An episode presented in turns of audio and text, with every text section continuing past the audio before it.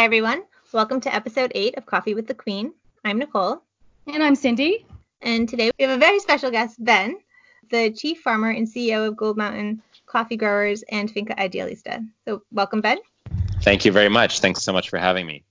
Well, thank you for taking time out of your schedule to speak with us. For those of you unfamiliar with Ben and his great work, Gold Mountain Coffee Growers connects eco-conscious farmers directly with coffee roasters, and in doing so enables these farmers to grow outstanding, award-winning coffees, increase their standard of living, contribute to sustainable development projects, and support, enhance, and even employ other non-coffee growing members of the community. So Gold Mountain Coffee Growers also works to protect the natural environment and recently purchased a private rainforest nature preserve, which is crazy. So, how do you do all this and how did you get involved in this, Ben? This is really incredible. Creating this little intro for you, I yeah. really felt like underaccomplished in my yeah. life right now. no, well, no, you, you're very accomplished. You've done so um, much, so don't don't put yourself down. I started coffee farming after studying in Nicaragua in undergrad. And I was crazy enough after a bunch of farmers that I was interviewing said, Hey, Ben, want to buy a coffee farm? Coffee farming, you know, is fun and coffee farming is great and it's profitable and and so wonderful in so many ways. And I was crazy enough to say yes, and then immediately learn that coffee farming is almost impossible to make successful economically is challenging in, t- in, terms of the amount of time it takes up in your life, which is all of it, and is very, very just hard to make work. So I found that we had to do something drastic, and I'm a former staffer in the United States Senate who worked on foreign policy and improving systems and efficiencies. So I thought, okay, well, here I am in Nicaragua on a mountaintop with this coffee farm, and all these other farmers are telling me, oh, this is really hard. I, I even joined a fair trade co op, and everyone said fair trade doesn't work. What can we do? And so I founded Gold Mountain Coffee Growers to connect all of our harvests directly with roasters and make a higher impact in terms of a positive impact in the world through coffee quality and fight poverty through coffee quality. So that's what Gold Mountain Coffee Growers does. That's a quick version of a very long story that's taken more than a decade and but now we are we are where we are. For anyone who hasn't tried the coffee, it's absolutely outstanding. We definitely think so here, but you've also got proof. I think I saw that 2019 you won 27 awards with your coffee collectively. Yeah, Golden Bean North America in the US and in Australia, and Roasters won awards in both places with our coffee, both continents. And our coffee's been written up in Coffee Review. A whole bunch of them scored above 90 points, which for anyone listening who's familiar with wine and scores for wine, it's a similar system. So if you have a above 90 point wine or coffee, it's, it's something really awesome. Yes, kudos. That's fantastic. Thank you. This month we really wanted to highlight you guys because you have incredible coffee, but then you also do so much that helps the environment and the people. Gold Mountain Coffee Growers does direct trade with roasters, and for anyone mm-hmm. who doesn't know what that means, it means they sell directly to roasters. So there's no middleman. Mm-hmm. Roasters and growers work together to establish a price. There's a lot of, you know, I know there can be customizations. Looking at your processing, you do a number of different mm-hmm. processing, but really, what does mm-hmm. direct trade do for your farmers, and how important is that relationship with the roasters? Yeah, it means everything because traditionally farmers in Nicaragua sell just in the local market. And most farmers are smaller farmers. There are some really big ones, but most people are just bringing their coffee on the local bus, if there is one, or in a pickup truck if they're really lucky to have one, to, or sometimes even on the back of a motorcycle to a local market and just sell at a miserable price that's below even the the global prices in New York or Germany. And if they're selling with a co-op, it's also usually a pretty low price. And even if they're selling to a mill, it's it's usually a pretty low price. Yeah. So what Gold Mountain Coffee Growers has done is cut out all of these middlemen so that farmers can sell their coffee direct from their farms in Nicaragua all the way up to roasters roasteries. And in practice, there are, I mean, that's a big oversimplification because there's so many steps that go into it. There's drying and hulling and sorting and and so much more and shipping and everything that goes into it. So the coffee mm-hmm. that comes off a farm isn't the final product. Mm-hmm. So Gold Mountain Coffee Growers as a social enterprise, we do all of that work in order to benefit the farmers in our group. Some more of the benefits of direct trade are just prices that let people actually, it sounds horrible to say so, but to eat. When people sell locally, it's, it's such a low price that people even have trouble putting food on their tables. So when you're able to get a better price by going straight to a roaster, you're able to support your family, your workers, and get by. Ben, these are relationships that are unable to be established in Nicaragua under fair trade rules? So, fair trade, there's nothing saying that someone can't be certified as fair trading. There, there, and we're not going to get into all the different nuances of oh, fair of trade, but there are different certifiers and entities within fair that call themselves fair trade. And we could actually get our farm certified under one that's called Fair Trade USA. And there's another one called Transfair that we could not because we're not a cooperative. And you have to be a certain exact form of producer group in order to use that fair trade certification. But we found that the thousands of dollars that we would be paying to certify right. as fair trade exactly or to, you know, we have a whole rainforest and we use a mushroom instead of pesticide to control coffee borer beetle, and we can get all into sustainability. But we do all kinds of work on sustainability, but we we didn't choose to get a rainforest alliance or other certification like that that would put a little sticker for people to know that we're sustainable. We found more meaning in having these direct relationships with roasters, having the roasters come and visit if they want, and if they can't, come and visit as often as we'd all like and even they would like because they're so busy. We're always sending sometimes live videos or recording videos and images and showing what we're doing. And every single lot that's picked, we have a picture of those specific cherries from every single day of picking that goes into your coffee. So that level of detail and traceability is not something that you'd traditionally get through some of the other bigger volume channels. Well, yeah, it seems much more effective and much more transparent and doesn't involve a lot of these costs that so many of these certifications require. Yeah, yeah. So we, you know, we bought a rainforest with what we probably would have cost throughout the years to maintain a certification that shows that we're environmentally friendly and, and we protect that rainforest and we're never going to grow coffee there. And we have armed security guards that prevent poaching and deforestation there. So I want to come. yeah, come visit. I do too. Sure. Once the travel bans lift. Yeah, you're but completely I wanna... welcome.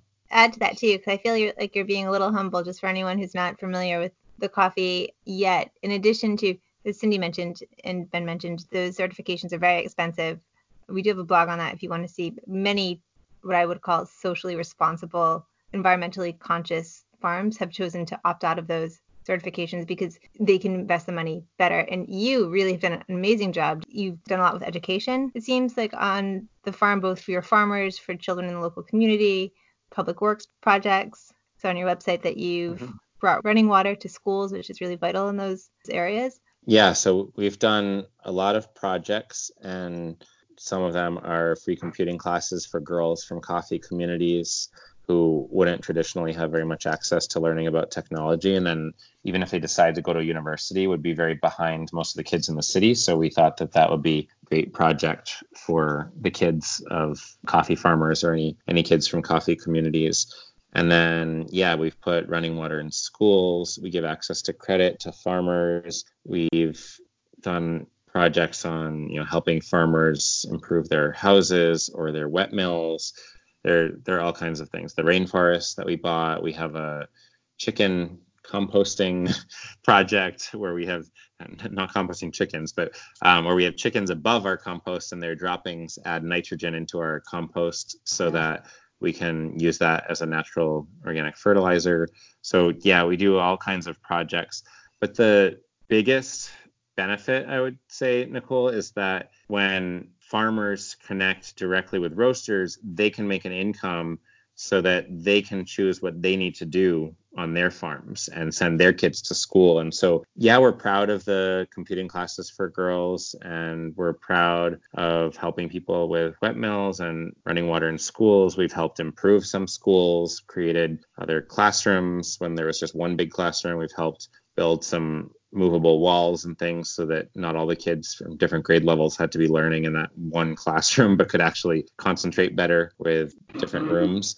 But we're actually more proud ironically it might sound but but it, there is some sense to it of connecting farmers and roasters because then all these farmers earn a standard of living that's higher and they can send their kids to school with the right books and the right materials and the right clothing and send their kids to university. We were just talking to a farmer who's been paying their kids university tuition for years by being part of our group. So those direct connections, allowing farmers to earn their own income rather than mm-hmm. giving handouts, is what makes us the happiest and why we exist you empower them.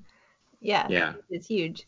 Yeah, much like micro lending, when you give the means to the person that has the problem and then they grow they and know, solve the problem yeah. themselves, it empowers yeah. them to help others the same way. It's beautiful. Yes. Yeah. And they know what to do. So, you know, we're not too paternalistic when someone asks for a loan from us. I mean, we do do our due diligence and make sure that they're not someone who is going to go drink it off or or things like that. But when it's a member of our group who's responsible and has a track record of working with us, then they can get pretty quick access to credit. And in Nicaragua, I was just reading in the newspaper today actually, it's already been difficult to have access to loans, but it's going to be even harder because of this whole global crisis right now and there's just so much risk out there. So imagine you're a poor coffee farmer who needs to buy fertilizer and you can't get a loan of even a few hundred dollars or a few thousand dollars to be able to do that, well, your whole crop is going to be failing within the next year because you weren't able to get access to that loan. So yeah, it's micro loans or medium-sized loans are part of what we do also within our group and and that's very important to farmers and their workers. It's really incredible. I hadn't even considered that aspect. So, so what are you guys working on now? There any interesting projects going on? Yeah, so right now we're working on first of all the hulling. So we're finishing up the harvest and we're starting to hull and sort the coffee, which means you know coffee starts out as a cherry and then the bean grows inside that cherry. And then next we depulp it, we ferment it, we wash it, we dry it, and then it has to be stored inside for a while for moisture distribution. And then after all that, we can do hulling so and sorting. So that's what we're on right now on our farm right now we're just doing what's called poda, which is where we trim the trees as the harvest is finishing up. The trees that have finished their production that are less strong, we chop them down to knee level and then they grow up again stronger within another two years. So then that's two years, really more like three before the coffee is economically viable again. So we're going through and selecting one by one which trees are ready for that process. We're also, and this is kind of sad, but we have this beautiful lookout spot on our farm that's at the top of the mountain that looks out over our farm and other farms and the valley below. And it's incredible. And we love to do cuppings and pour overs up there and everything with a camping stove. And we're improving the path up to it, but people can't visit. So uh. we're we're really hope, hopeful that this whole thing will pass over in not a really long time so that people can come visit again and and go up to that beautiful area that we're working on fixing up and having be in tip top shape. I can't yeah, wait. Yeah, I come I visit. steps on your Instagram page earlier. Yes, magical. Exactly. Yeah, if you guys haven't gone and visit the Gold Mountain Coffee Growers Instagram page, you can see pictures of these steps that lead up to this magical spot, and it really does look like something out of a fairy tale. Yep, it's very beautiful. It's incredible. So how does this year's crop look? Our roaster Mike who's just roasted a micro lot from mm-hmm. Jose Francisco and Emma. I saw the bag. He said it was absolutely phenomenal. How's this year's looking? This year's crop is looking even better. Each year I cup the coffees and I go, wow, and I go, oh my goodness, upper 80s or 90s or, or, or, for so many of the different days of picking on separate farms and parcels. But we've now reached this level where our ripeness team is just killing it in a good way, where they're really working so well hand in hand with every different farm. And I'm getting pictures live as the picking's happening of this is the level of ripeness that we're achieving on this farm. We're taking the sugar readings with what's called a Brix refractometer, where we measure the sugar content of the mm-hmm. cherries that we're picking. And we're getting such high readings, and the cherries are looking so perfectly ripe, and we're sorting so well that it's even better. I mean, each each year one year we won 16 medals and we thought that was a lot and then all of a sudden we're winning 27 medals. You know, roasters are winning them, and this year, who know, probably a lot of competitions will be canceled and everything, but the coffee is still getting better every year. For anyone who doesn't know what sugars and beans are, uh, sugars isn't sugar as we think about it. It's what actually creates the coffee's taste and mm-hmm. complexity and character. So a high concentration of sugar in coffee is actually a very good thing. It's similar to having a high concentration of sugar in wines. It's what actually gives it its flavor, you know, upper yep. tones, lower tones, acidity. Yeah, thanks, Nicole. Very well put. It's totally true. When we get a high natural sugar content, it's like if you picked an apple that wasn't ripe, it wouldn't have as much sugar as if you picked a perfectly ripe apple. It's the same thing with coffee or wine or, or you know, grapes for wine. So, yeah, very well put. It's about its flavorfulness, not its sweetness. Right. Yeah. I don't want to keep you forever because I know that you are very busy. Cindy, do you have any other questions? I think you've answered all my key questions. Well, I have to I have to ask about the sloth on the website. Oh, I, I want to eh, another thing, you guys have to go to the website and look at the sloth because I want to reach yeah. in and pull him out and hug him. Yeah, it looks like Chewbacca, really. Oh, yeah, I was actually curious about the animals that are benefiting from your mm-hmm. sustainable methods, like what yeah. other animals and what have you seen mm-hmm. as far as repopulation or mm-hmm. the benefits that you've encountered from this wonderful work you're doing in the rainforest. Yeah, so there are three-toed endangered sloths in the rainforest that we protect next to our farm. When you get our coffees, you're actually helping protect these sloths and the rainforest. There are also howler monkeys there, toucans, there are all kinds of finches. It's just filled with hummingbirds. There's oh, this. I know. Yeah. oh my god, this, I want to be there. yes. So. Oops, yeah. So, oh, I heard a cat. How cute. Yeah, so, she's fake hunting. There are these really tiny hummingbirds all over where our wet mill is, but then when you hike up into the rainforest, there are these enormous hummingbirds with this beautiful blue color on them, and I really want someone who's an expert in um, ornithology to come and tell us what they are. But there, there are these beautiful hummingbirds, also uh, all kinds of plants, natural orchids, and other flowers and trees. And nature benefits very much by us protecting this rainforest. You know, the alternative would have been someone else chopping it down if we hadn't been protecting it yeah, there's there's a lot of environmental good that's done. We also are using filters that are made of volcanic material that we got from a volcano to wash water to clean water after it's used to wash coffee so it doesn't go back into nature dirty. We're doing composting of coffee cherries and infusing them with chicken droppings. And we're using a mushroom to kill coffee borer beetle instead of pesticide. We, we use machetes instead of herbicide to control weeds.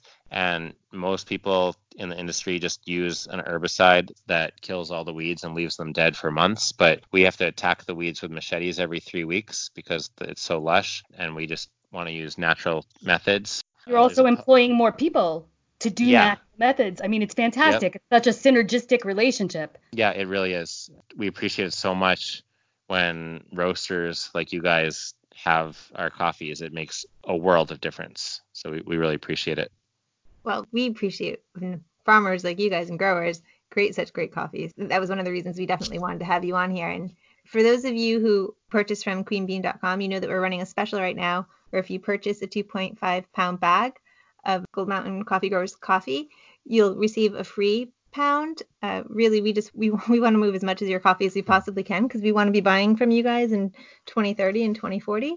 For those of you who haven't tried this delicious coffee and you're listening, if you'd like to try some, email us at info at thequeenbean.com. Tell us you listened to the podcast, that you'd like to try the coffee, and we'll send you a free sample. Wow, so, that's so generous. Once they try it, they're going to come back and buy more. So that's true. That's yeah. true. that's yeah, people are going to get hooked once they taste. They can taste the difference and see why it's so awesome.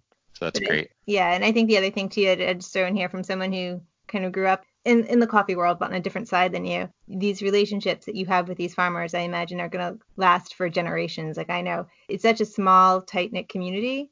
We've been in business since 1850, and we have farmers that knew my grandfather and my great, you know, wow. my great grandfather. And so when we see people like you who are really investing in the community, you have people that seem to love working with you guys and just by the quality of the coffee you can tell that they're enjoying what they do that they're passionate about it probably skills are going to pass down to their kids so it's really important to us that we get you guys out there. Awesome. Thank you so much, Nicole and Cindy. You guys are wonderful for all of your work promoting these coffees, and making the industry thrive. So thank you so much. No, thank you for a quality product and for all this wonderful work you're doing. Yeah, well, it's it's not me, it's a whole team of hundreds or even thousands of, of people when you look at all of the numbers of down to pickers and community members. It takes more than a village. It's a mm-hmm. whole bunch of communities in Nicaragua. So yeah. Well, thank you very much, Ben, for taking the time to speak with us today and tell us more about how you got involved with coffee and really the great work that you guys are doing and about this year's crop, which we'll be excited to try.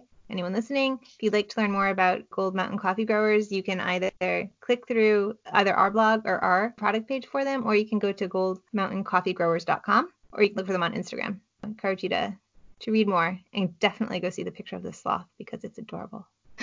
yeah, so, thanks, Ben. I hope you'll yeah. come back and talk to us again. Of course, anytime. Yeah, thank you both so much. Thanks, Ben. And okay. thank you all for listening. Um, we'll be back next month. Thank See you. you soon, guys. Thanks.